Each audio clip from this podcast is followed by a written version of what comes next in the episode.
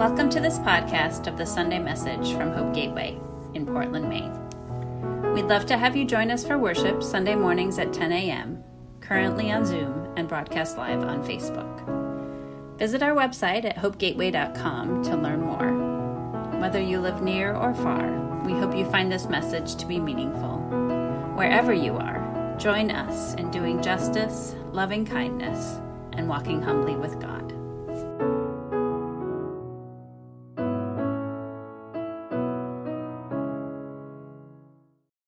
Good morning. I'm Ophelia Kinney, she, her pronouns. Um, and this is the third week of our Composting Christianity series. As Sarah said earlier, it's a series where we get to trade in a version of Christianity that doesn't work. So maybe we were taught it or it was handed down to us. And then we exchange that for a gospel that gives life last week, if you were here, we got to worship around the table or in a Zoom small group, and we got to discuss the kingdom of God here and now rather than like some abstraction in the sky for later. And then the week before that, Sarah preached about how Jesus prioritized the seemingly least valuable people in his society, including children. In a time and place where children were viewed as property and not even very valuable property for that matter, mm-hmm. that was totally countercultural. So, as Sarah already alluded, today I'm going to talk about the God who opens the gates. So, I'm composting the idea of a God who's a gatekeeper, and I'd like to bring out of the compost this rich and life giving notion of a God who not only has the keys to those gates, but who takes those gates off the hinges altogether. What I mean, to be clear, is that I'm discarding the idea that God's love is only for some of us. And what I'm resurrecting from the compost pile is the fundamental truth that God's love is for everyone. Honestly, a pretty fundamental, easy message. A gatekeeper is someone who controls access, like David was pretending to earlier. They decide who gets to be in and who has to stay out.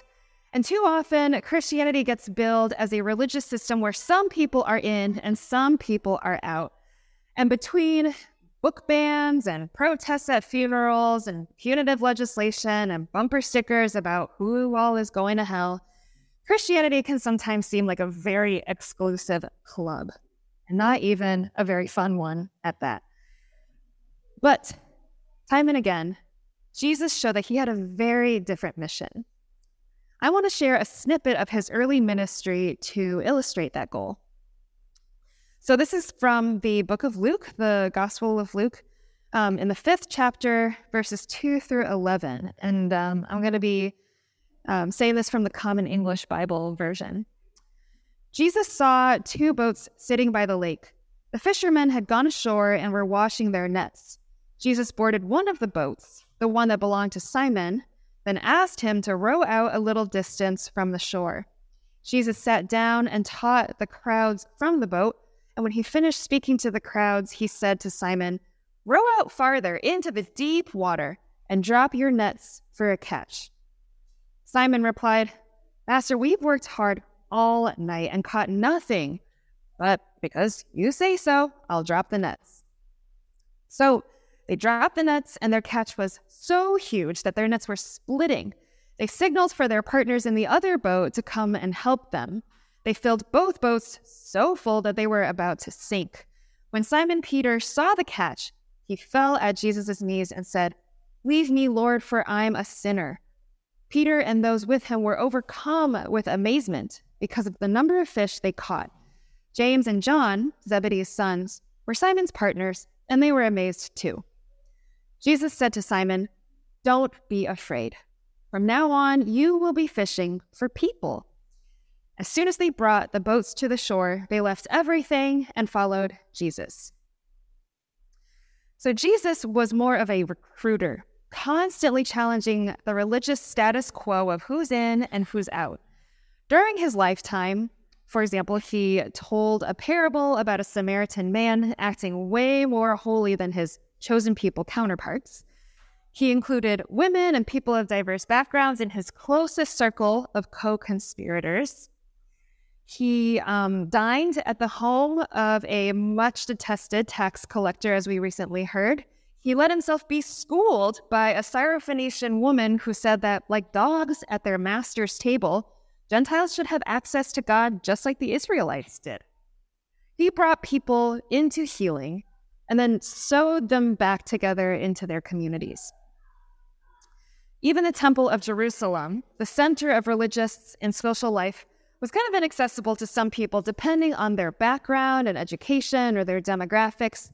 And when Jesus told the Jewish authorities that he intended to rebuild the destroyed temple in only three days, he threatened an order that worked to gatekeep access to the divine. He had a different idea altogether about who gets access to God's love and recognition. And to be clear, this was not anything about how the Jewish religion uh, functioned as much as just how much people had built up barriers over time that had nothing to do with what God was saying. You may have noticed that here at Hope Gateway, we do communion a little differently from a lot of United Methodist or other mainline churches. Oftentimes, here, communion is presided over by someone who isn't ordained, otherwise known as layperson. And in a lot of Christian traditions, the person who presides over communion needs to be ordained in that tradition, or else the church could get in a little bit of trouble.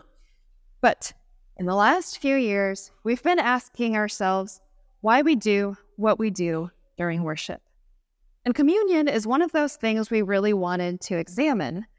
What makes a person qualified to invoke this holy and common ritual? Who knows what really goes on in this world of spirit and matter when we partake in this meal together. The Franciscan priest and public theologian Father Richard Rohr says this about communion. And it's a kind of a long quote, but I was like, oh, I just I don't want to leave any of it out. Okay, I did leave some of it out, but here are here are the good bits. When Jesus spoke the words, "This is my body," I believe he was speaking not just about the bread right in front of him, but about the whole universe, about everything that is physical, material, and yet also spirit filled. Seeing the Eucharist, which is another word for this meal, as a miracle is not really the message at all. I can see why we celebrate it so often. This message is, sh- is such a shock to the psyche, such a challenge to our pride and individualism, that it takes a lifetime of practice and much vulnerability for it to sink in as the pattern of everything, and not just this thing. The bread and wine are largely understood as an exclusive presence, when in fact, their full function is to communicate a truly inclusive and always shocking presence. The Eucharist is an encounter of the heart where we recognize presence, and he says presence with a capital P, through our own offered presence. In the Eucharist, we move beyond mere words or rational thought and go to that place where we don't talk about the mystery anymore. We begin to chew on it. Jesus did not say, think about this, or stare at this, or even worship this. He said instead, eat this. Does an adult or an ordained person really understand better than a child what it means when we consume the body and blood of Christ? I'd argue maybe not, judging by those early pandemic days when kids would sometimes bring onto screen a giant slice of chocolate cake, or sometimes here at church in 509, wait eagerly to become one of the people who gets to serve the elements. Does a clergy person know more than a lay person about the kind of love Jesus had for his friends when he said, This is my body? In some Christian traditions, men are welcome to preside over this table, but not women. And yet, Jesus was first revealed after his resurrection to his dear friend and disciple, Mary Magdalene, who was a woman. In many Christian traditions, cisgender, heterosexual people are welcome to preside over this table, but not queer or trans people. And yet, there's nothing documented that Jesus said about LGBTQ people, even while they're plentiful in the Bible. And so I hope when we receive the elements here at Hope Gateway, it can be a regular reminder that God is not a gatekeeper. Sarah spoke two weeks ago about how Jesus prioritized children in the kingdom of God. And I think today, like in our contemporary time, we tend to think, oh, how cute, a time for our kids to be commemorated and to sit up on the, you know, cosmic lap of Jesus. But I'll repeat that in Jesus's context, that meant centering those who had no economic value, no power at all. At Hope Gateway, children and lay people often co create this table, not because our kids are really cute, although they are, but because they are eager to be recruited into our community and into this ritual. God does not make requirements for participation in God's family. Rather, God tears down the gates that we've made. We're not separated by belief or tradition or creed. We don't gain access by knowing some kind of secret password of faith. Instead, God's love precedes our beliefs and goes before our actions. God's love goes before us, our very lives. You're right. God first loved us. That is so true. Thank you for saying that, Becky. And we are invited to participate in God's mission of love expanding. Last week, we talked at tables about what the kin-dom of God is like. With kin-dom being kingdom being different from kingdom, because it's about kinship and community rather than dominion. At my table over in that corner, we talked about how in the kingdom of God, there's dissent, but then there's also respect. And the kingdom of God is here when we include and affirm people of all backgrounds and perspectives, when we don't create a false peace, when we build unity without demanding uniformity. And the kingdom of God is where we provide for each other. And as Alan had said last week, and these words have really stuck with me all week the kingdom of God is where no one is disposable. Being a gatekeeper is a really easy way to exercise control. A God who gatekeeps is a God who decides what the kingdom of God can be like who's in, who's out, it's really easy to work together with people who think just like you. And it's so uncomplicated um, to feel the way that you feel when you're among people who are just like you. But a God who recruits is a God who relinquishes some control to us. And as anyone knows who's worked with a team before or who's loved small children, relinquishing control is scary because the outcome is then ours to co create, in this case, to co create with God. But the payoff is tremendous because by recruiting us instead of gatekeeping us, God recovers us from isolation. The ministry of Jesus is like a heist. In his work of healing and listening and communing and revolutionizing, he rescues us from separation. He steals us from despair. He underscores that none of us are disposable.